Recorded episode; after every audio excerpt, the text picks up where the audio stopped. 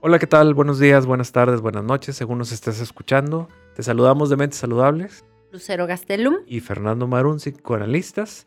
Y como cada episodio, cada semana, tenemos un tema nuevo. El día de hoy es, ¿le podemos pedir a nuestra pareja cosas? ¿Qué tipo de cosas? ¿No las va a dar? ¿O no nos las va a dar? Esperamos que entienda o que no entienda, que cambie o que cambie. Este episodio vamos a hablar de esto, de cómo nosotros en una relación de pareja podemos pedir cosas. Claro que podemos pedir cosas, claro que queremos pedir cosas, pero hay de peticiones a peticiones.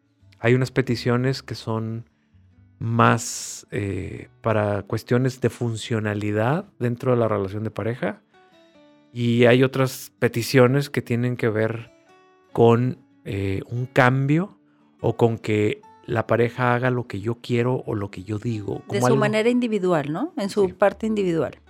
Eh, tiene que ver con algo un poquito más mágico, con un poquito más fantasioso, donde eh, yo hablo con mi pareja y quiero que cambie, quiero que haga, quiero que diga, pero es desde mí, es desde mi deseo y no desde el deseo de mi pareja. Entonces, bueno, así lo dividimos entre algo funcional. ¿Qué te parece si empezamos por algo funcional y luego seguimos ya con... con algo más disfuncional? Porque en realidad esos son los motivos que llevan muchas veces a un, a, a un proceso de psicoterapia, a las parejas, precisamente porque el reclamo es que le he dicho durante veinte años de matrimonio esto y esto y no lo ha hecho y no lo ha entendido y ya estoy cansada o ya estoy cansado porque esto no sucede y ya me quiero casi casi divorciar o ya me quiero ir o ya cosas así. Me parece perfecto, creo que es un es el pan de cada día, es una situación bastante común, no porque sea común quiere decir que sea sano ni que sea normal, sino solo existe y hay que ir analizando con qué se va relacionando esta, esta demanda, ¿no? De esta persona que está en pareja y que yo creo que hay un límite entre pedirle a la pareja cuando algo te está afectando, pero directamente, no indirectamente, ¿ok? Y hay otro en donde a ti no te afecta y él es o ella es como es, pues, lo quieres cambiar, ¿no? Empecemos primero por lo funcional. Funcional cotidiano. Ver, cotidiano. Sí, que decíamos aquí con el productor, que pues dejar tirada la toalla, esa costumbre de no tirar la ropa en el cesto de, de, de la ropa sucia, no sacar la basura cuando le toca a cada quien ir a tirar la basura al depósito. No bajar la tapa del baño. La, el reclamo de las mujeres de no, no, no bajar la tapa del baño. Todo este tipo de cosas que tienen que ver con la cotid- cotidianidad, eh, que también se convierte en algo muy, muy difícil porque se lo han pedido muchas veces y no lo ha entendido, no lo ha hecho. Mi pareja no, no entiende. Y llevan muchos años y nada le cuesta. Pero también nos tenemos que preguntar, a ver, yo he dicho muchas cosas, pero realmente me han escuchado. Es que nada le cuesta y no sé si le cueste o no le cueste, ¿verdad? Pero aquí la parte sería, ¿qué tanto se han escuchado en la pareja estas peticiones y cómo han conectado lo que el otro quiere? O de pronto una persona dice y el otro, sí, sí, está bien, pero ni siquiera supo qué le dijo la pareja, la, la esposa, el esposo. Y nada más para que ya no haya problema. Sí, está bien, sí, está bien. O lo hice una semana y se me olvidó después y ya. Y bueno, aquí pienso dos cosas que pueden estar también influyendo. A veces hay una cuestión de déficit de atención en donde las personas no se fijan en ciertas cosas y pueden ser más distraídos o más distraídas. Y eso es algo que difícilmente se va a cambiar. Entonces también tenemos que ir equilibrando entre, bueno, pues vamos a ir eh, aceptando ciertas cosas y ceder que no va a ser exactamente, o sea, no va a poner todos los días la toalla en el cesto. A lo mejor no, pero tienes que ir viendo qué otras cosas sí hace o qué es lo que sí te gusta. Y la otra es que venga de una familia en donde todo le hayan hecho. Y entonces, pues si era el rey de esa casa, imagínate. O la reina. O la reina. Entonces, parte de eso sería no está acostumbrado. Entonces, hay que entender que hay un trasfondo de por qué no lo está haciendo. A veces también puede ser por venganza, ¿no? Estoy enojado, estoy enojada, pues no lo voy a hacer, porque no quiero.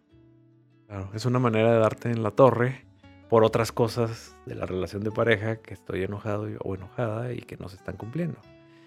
Pero ahí es también el, una de las cosas que, que creo que la gente pudiera no entender o no escuchar, es que están girados hacia, el, hacia su pasado, hacia donde tú dijiste que eh, los trataron en sus familias de origen como reyes o reinas.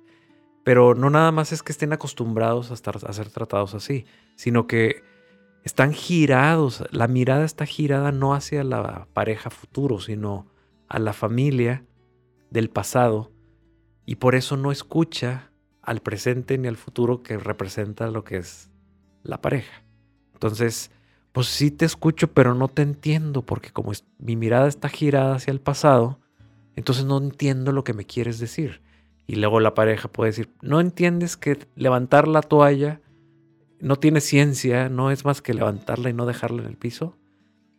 Y bueno, a nivel intelectual lo puede entender, pero obviamente se le va a olvidar si está girada su mirada hacia, esa, hacia ese pasado familiar en donde no se ha salido, y es donde ahí podría intervenir la terapia para poder Eh, entender que, que esta persona está girada hacia otro lugar y su mirada está puesta en el pasado y no en el presente y no en el futuro.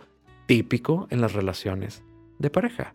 Eso es provocador de muchos problemas, muchas separaciones y muchas cosas, y bueno, y hasta arrepentimientos después de muchos años. ¿Sería algo como qué sentido tiene para esa persona levantar la toalla?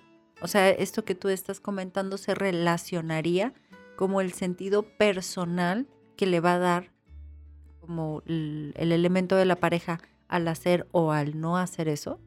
O sea, es, es el, el hecho de, de seguir viviendo en, en el pasado. Entonces, cuando en el presente a mí me dicen algo, pues lo puedo, te digo, lo puedo entender intelectualmente, pero no pero tiene como sentido, yo, está pero vacío. No, sí, no, no, no, no le doy un sentido, no está significado de manera diferente. Y por eso entonces pues, se me olvida, en a las tres horas que me lo dijiste se me olvidó. Y no es un olvido, es que impera mi inconsciencia y mi inconsciencia es la que gobierna aquí. Pero mi inconsciencia tiene que ver con que mi mirada está puesta en mi propio pasado, en mi prop- donde yo fui rey o reina. Por lo tanto, pues yo sigo repitiendo mi patrón de conducta rey, como, en, rey, mi re- como claro. en mi castillo. Y entonces el otro no existe en este sentido para mí. Solo existe para ciertas cosas, pero esto como no es nada consciente, entonces pues no existe. Me lo dices, lo entiendo, pero no existe para mí.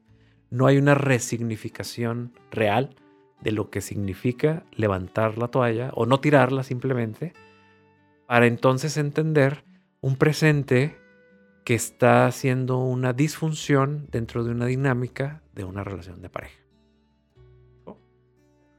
Entonces, este, estas son las cosas que dices, oye, bueno, ya le pedí, pero no entiende. Este sería un ejemplo. Pero, bueno, pues lo podemos poner con la toalla y con el corta uñas y con los trastes de la cocina y con el, la hora de acomodar los muebles o cosas del día a día que son cuestiones que afectan a la, al funcionamiento de, pues, de la pareja, de la dinámica de la pareja, pero que... Si no entiende esta persona, pues a la larga sí puede haber un problema eh, psicológico, puede haber un problema de cansancio emocional, de enojo acumulado por muchos años y obviamente un enojo eh, y problemas en la relación de pareja acumulado a través de los años. Pero lo segundo y la otra parte que decíamos de, de querer de pedirle a la pareja que cambie, que, que piense, que haga cosas que yo digo, porque yo digo, porque así es en mi planeta y así es en mi castillo girado hacia el pasado. Entonces hay que revisar qué estamos pidiendo y desde dónde lo estamos pidiendo, porque muchas veces no nos damos cuenta que el otro es otro, que el otro tiene una mente y que el otro tiene un planeta totalmente diferente, que claro que coincidimos en un punto para unirnos, pero después de ese punto de donde nos unimos empiezan las diferencias. Y ahí donde empiezan las diferencias es, es precisamente donde empieza el estira y el afloja, y, y hay parejas que le siguen así toda la vida, y hay parejas que truenan desde un principio o a la mitad o tres cuartos o un cuarto, o sea, dependiendo de cada situación. Pero el pedir no es lo mismo, bueno, pedir que cambies tu mal hábito de eh, tomar alcohol todos los días, se me hace algo difícil que una pareja pueda llegar a entenderlo y a dejarlo. Y no, a lo mejor lo entiende, pero nomás porque tú lo dices, se me hace muy difícil. Bueno, y aquí la parte sería, ¿qué hacer en estos casos en donde una persona en la pareja está como viviendo de manera disruptiva, vamos a poner la palabra disruptiva, esta relación en donde uno de ellos llega alcoholizado todos los días? Entonces, ¿qué hacer con eso? Porque también es, bueno, es un problema que puede afectarlos, y en un punto es, oye, digo, me puedo ir a los extremos. Tú me corriges y tú, bueno, tú das tu opinión y tú comentas desde tu punto de vista. Pero sería, yo le digo y vamos a ver qué tanta disposición tiene mi pareja para ir trabajando eso, que va a ser muy complicado, ¿ok? O acepto como es y me quedo con él y acepto que todos los días va a llegar borracho o borracha, o dejo de estar con él. Creo que esas posibilidades son las, las que... únicas. Y no hay más, o sea, o, o trabajamos para medio equilibrar un poquito, en lugar de cinco copas te avientas dos y ya no eres tan agresiva. O pero tan... no cero, ¿no? O sea, no, no, no, no, no, no, no nos no, vamos no. a la abstinencia porque va no, a ser digo, imposible. A menos que la otra persona quiera y diga, yo no quiero, o está bien, no, no voy a tomar, y sea un acuerdo, bueno, pues qué padre. Pero ahí es, en ¿qué tan válido es pedir? Se vale pedir, pero hay que ver... Pero estamos, ¿qué estás pidiendo y hasta claro, dónde la otra persona pero si estamos, puede? Si estamos pidiendo cuestiones que alteren el cerebro, como es el alcohol y, o drogas y demás, no estamos pidiendo algo. Porque pues, pues le dices, bueno, nada más, en lugar de cinco copas, te avientas dos. Pues sí, pero la segunda, el cerebro está alterado, ya la segunda no... Pues alterado el cerebro... Ajá, va a llegar a la quinta. Va a llegar a la quinta o, o va a llegar hasta más. Entonces, hay que ver y fijarnos realmente qué estamos pidiendo. Si son cosas realistas... o si son cosas que tienen que ver solo con que yo soy quien no acepto a mi pareja, porque mi pareja es así. Es más, así la conocí, pero no me di cuenta, como dice. Tenía la esperanza de que iba a cambiar. Sí, y o, o de realmente decir, y, bueno, pues así conocí a mi pareja y ahora soy yo quien, quien puede aceptar y tratar de, de hacer las cosas mejor o, o de llevárnosla mejor, con una aceptación. Pero cuando no hay aceptación total, hay una negociación. Si en la negociación se llega a un acuerdo cumplido a través del tiempo, entonces podremos medio equilibrar estas cosas. Pero si no hay un cambio, pues, pues digo, hay gente que ya se ha aguantado diez años, quince años, veinte años, tres hijos, cinco hijos, se ha aguantado eh, muchos enojos, acumulado, y Y siguen peleando por lo mismo y no se dan cuenta que, oye, tengo veinte años peleando por lo mismo. ¿No será que, no será que esto no va a cambiar? Que siempre va a ser así. No, y no se lo cuestionan. Siguen pensando y siguen pidiendo, que es el tema de hoy, pidiendo a la pareja que por veinte años no ha funcionado que le pidas. ¿Por qué quieres seguir pensando? O ¿Qué, por, te hace... ¿Qué te hace pensar que seguir pidiendo va a acceder tu pareja después de veinte años que no lo ha hecho? ¿No? A través del tiempo pues ya se estructuró todo esto y pues obviamente se convirtió en una guerra, se convirtió en un conflicto, se convirtió en un pleito cotidiano y en un vivir como un perro y un gato, ¿no? Bueno, y en un vivir como un perro y un gato, pero vivir, porque creo que en algunas ocasiones esas parejas tienen esta dinámica y si se las quitas, dejan de ser pareja. ¿Qué platicamos? O sea, si no me estoy quejando de ti, si no te estoy criticando de na, na, na, es ahí donde ellos no lo ven y los hijos pudieran verlo. Decir, cuando van a consulta y dicen, es que mis papás se la pasaban peleando. Mi papá le pedía a mi mamá o mi mamá le pedía a mi papá y se la pasaban peleando. Y, y uno les pregunta, bueno, ¿y qué ha sido tus papás? Siguen peleando. O sea, se adaptan. Felices peleando. Pues feliz, bueno, pelean, eh, renegando, pero sin reconocer Ponte. que, sin reconocer que peleando también pueden ser felices. Y son tan felices que no lo cambian. Y que no lo cambiaron durante veinte, treinta años que estuvieron juntos como pareja. Estas cosas que, que son tan inconscientes y estas cuestiones de, pe- de pedirle a la pareja, que es una ilusión muchas veces. Muchas de las veces es una ilusión. Es una ilusión que, te digo, traspasa el tiempo. Que es la pregunta que sería, bueno, ¿cuánto tiempo tengo yo pidiéndole a mi pareja tal cosa? Creo que esa sería una buena pregunta de reflexión que la gente que nos está escuchando pudiera hacerse. Y si estamos hablando de un año, de cinco años, de diez años, ¿cuál podría ser tu respuesta? No te están escuchando, no te están entendiendo, no quieren cambiar. O tú estás aferrada o aferrado a querer cambiar a alguien que no lo es. Así es. Tú no puedes cambiar a alguien que no quiere cambiar eso. O sea, no porque tú le sigas diciendo lo va a cambiar. Sí. Y porque, aunque le, es que hay gente que dice, es que ya le he dicho, ya le, demos, le he dicho que eso no se debe de hacer porque perjudica, porque no es bueno, porque no es sano, y lo sigue haciendo.